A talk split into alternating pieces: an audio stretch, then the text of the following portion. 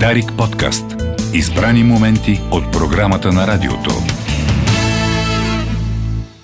Добро утро, България, където и да си. 16 май понеделник е с колегата Реча. Посрещаме Антон Биров, без темс в студиото, време за книги под завивките. Добро утро, има и такива дни. Има и такива седмици, нека така да го.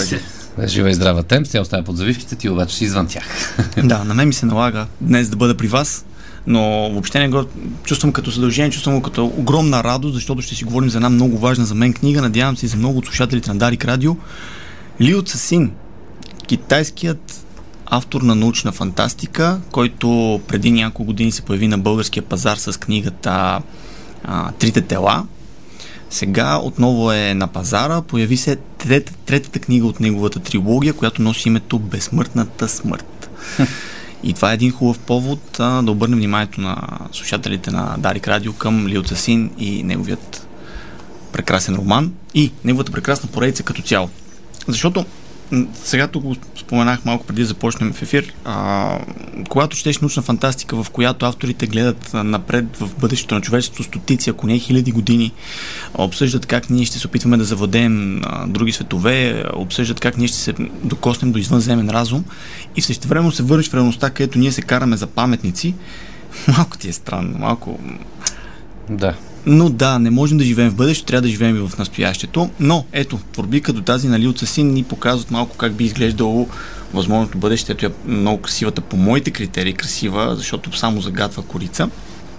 А, Стефан Русинов е преводач тук. Това е много важно, искам да го отбележим от самото начало. Казахме китайски автор. Тук а, говорим за книга, която е превеждана от а, езика на автора, т.е. превеждана от китайски по един великолепен начин. Аз не мога да си обясня какъв труд господа е вложен в а, такъв роман, защото в него има много математика, има много физика, има много космология и е впечатляващо а, постижение да успееш ти който и да си, в случая Стефан Русинов, да успееш да преведеш подобна книга от китайски язик, за мен изглежда като невероятна задача.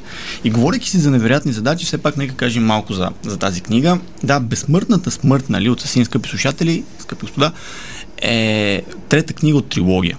И тук изпадаме в една малко особена ситуация. Не мога да разкрия кой знае колко от нейния сюжет, защото това означава на тези, които все още не са се докоснали до първите две книги, Трите тела и а, Тъмна гора, ще им разваля част от удоволствието. А определено си струва тази книга да бъде прочетена, дори човек да не е толкова запален почитател на научната фантастика, защото трилогията на Цасин, носещ общо име Земното минало, е едно от най-важните неща от света на научната фантастика, които са се появявали превеждани на български през последните години. Наистина солиден роман, мисля, че първият беше спечелил Хюго, а, или не била, бъркам се вече коя точно от наградите. За какво става дума, мога да кажа съвсем накратко в цялата трилогия. В цялата трилогия. Да, цялата идея, основната идея, която вече сме обсъждали, когато си говорихме миналата година за Тъмна гора, основната идея е, че човечеството все пак разбира за съществуването на поне един разумен извънземен живот. Проблемът къде е, че тази раса а, също знае, че ние съществуваме и поема към нас, към Земята, с ясната идея, а когато дойде да ни заречи от лицето на Земята и просто да завладее планетата. Тази раса има своите основателни причини да иска да направи това нещо. Ние като човечество нормално не го разбираме. Ние сме с идеята, нали, че ще пращаме картички в космоса и ще открием нови приятели, но за тази раса ситуацията не е точно такава. Да, на първ поглед звучи като концепцията на всеки научно-фантастичен блокбъстър, но книгите на Лиоца си нямат а, нищо общо с тях. Показ... Давам най-ясната разлика. Okay. Аз съм почитател на Междузвездни войни, предполагам някой от вас също, да. предполагам много от слушателите също. И колкото и да харесвам Междузвездни войни, а, малко смешно, едно от смешните неща там е как а, в космоса се пътува на принципа с една ръчка, първа, втора, трета светлина, лягаш да спиш и се събуждаш на, след два часа се събуждаш в крайната си точка. Да, ма в космоса не е така. В космоса разстоянията са гигантски и Лил Син обръща много внимание на истинската наука, която е залегнала в неговите книги. И поради тази причина, когато тази извънземна раса потегля с флотилията си към нас, на нея трябват няколко столетия – Тоест човечеството трябва да живее столетия наред с идеята, че извънземни, които са технологично по-развити от нас, са се насочили към планетата ни.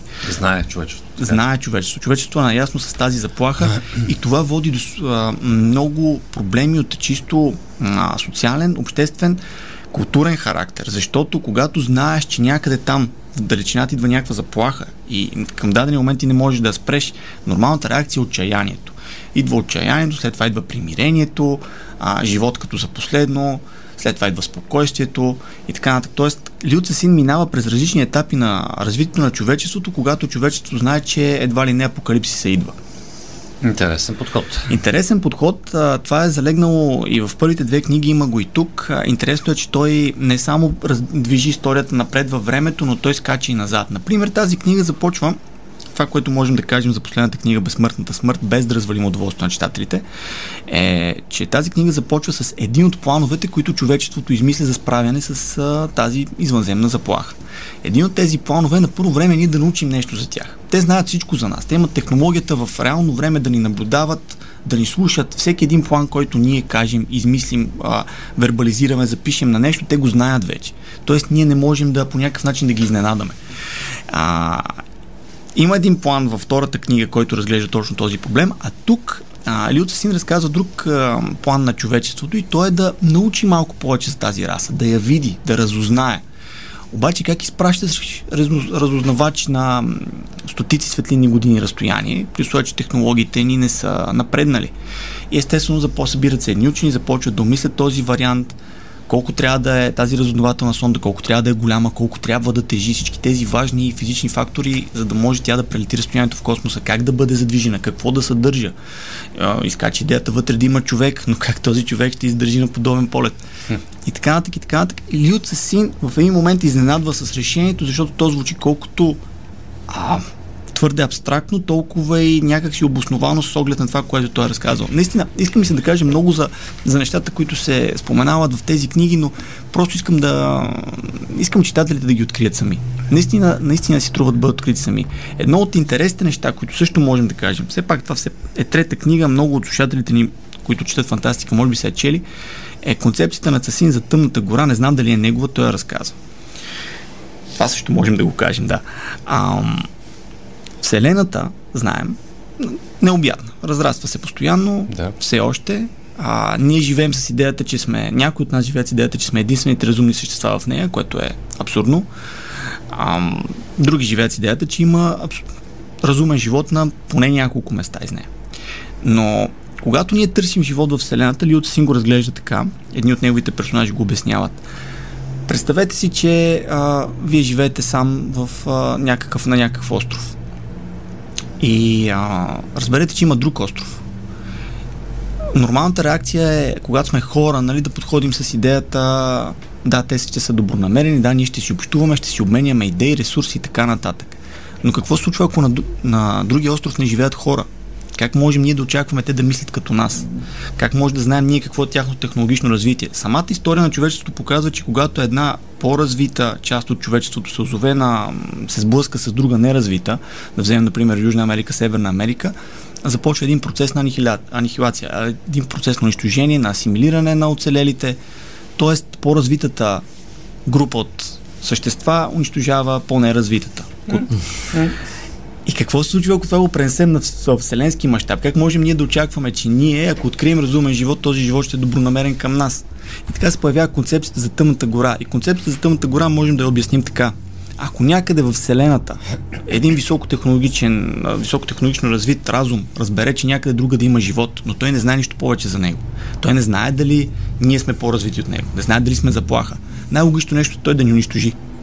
Това е концепцията, която е залегнала в Тъмна гора. Той да ни унищожи изобщо, да не се занимава с нас, да не се опитва да осъществи контакт с нас, просто да ни премахне. Защо? Защото по този начин той си спестява риска ние да, да унищожим него. Аха. И той го прехвърля, Лиото Син го прехвърля по един много интересен начин, го прехвърля и на чисто човешко ниво. Да си представим два кораба в космическото пространство. Имат ограничени ресурси, космосът е безкрайен. Те във всеки един кораб хората искат да оцелеят. И в един момент се стига до а, въпроса, ние или те. Ако ние унищожим тези в задния кораб, ще им вземем ресурсите, ще, ще оцелеем по-дълго. Ако ма, те във всеки момент могат да решат да унищожат нас. И ето тази дилема той я разглежда както на човешко ниво в космическото пространство, така изглежда разглежда в цялата Вселена, когато си говорим за извънземни раси. Тоест в космоса няма демокрация. Няма. Няма либерални отношения, няма философия хумани, хуманистична. Има, да, е, концепцията за морал. Сметка стигаме до, до, до, Животинското. Да, до взаимното унищожение. Концепцията за морала просто изчезва. това, което казваш ти е много интересно, защото един от персонажите, това е извън контекста, така че няма да развалим нищо, един от персонажите казва, когато се озовете в космоса, вие ще видите как демокрацията изчезва много бързо и тоталитарното общество се заражда за 5 минути. Това е неговата реплика. За 5 минути всичко става тоталитарно и се решава, ние унищожаваме другите, за да оцелем. Значи, тук закон на джунглата стана. Закона на джунглата и това, и това е Вселената. Ето това е необятата Вселена около нас, за която ние не се замисляме. Добре, де, как се превежда това нещо от китайски? То просто е... Нямам никаква идея. Ми, нека да кажем пак името на преводача, защото това си е сериозен. Стефан Русинов. Да, Стефан, а, сериозен труд. Препоръчвам някой ден, ако да. имате възможност, поканете го, за да, разкаже той. Да. Защото това, конкретно третата книга е 790 страници. Както вече казахме, имаме физика, имаме математика, имаме космология, имаме социология много, защото все пак Цасин не само се оповава на факти а, научни в фундаменталните науки, за да развива своите идеи за бъдещето, но той разглежда, както казахме, и обществото психологически аспект на това как реагираме на, на заплахата, на това как се държим в космоса, това как се държим едни, срещу, едни с други. И наистина уникална творба от гледна точка на, на съдържание и на това какво предизвикателство е било за Русинов от китайски да я преведе. Добре, като каза социология, ти направи преход и към следващия ни гост. Ще говорим за социология тук за изследването на агенция Стат по отношение на това колко знаем за взаимоотношенията ни с Русия и следствие на какво имаме настоящата актуална ситуация. Да, и там могат да се опростят нещата с, с метафори, но, но някой друг път. А, все пак да кажем на хората, Безсмъртната смърт, трета книга от поредицата Земното минало на Лил Цасин, м- когато ясно е, че трябва да живеем в настоящето, както сега ще стане ясно и от следващия ви гост, трябва да мислим за настоящето, но научни рома, научно-фантастични романи като този понякога ни напомнят, че е хубаво да гледаме към звездите и че нещо друго предстои да се надяваме да е по-добро от това, което той предрича. Добре. Благодаря ти, Антоне. и аз ви благодаря. Дарик подкаст. Избрани моменти от програмата на радиото.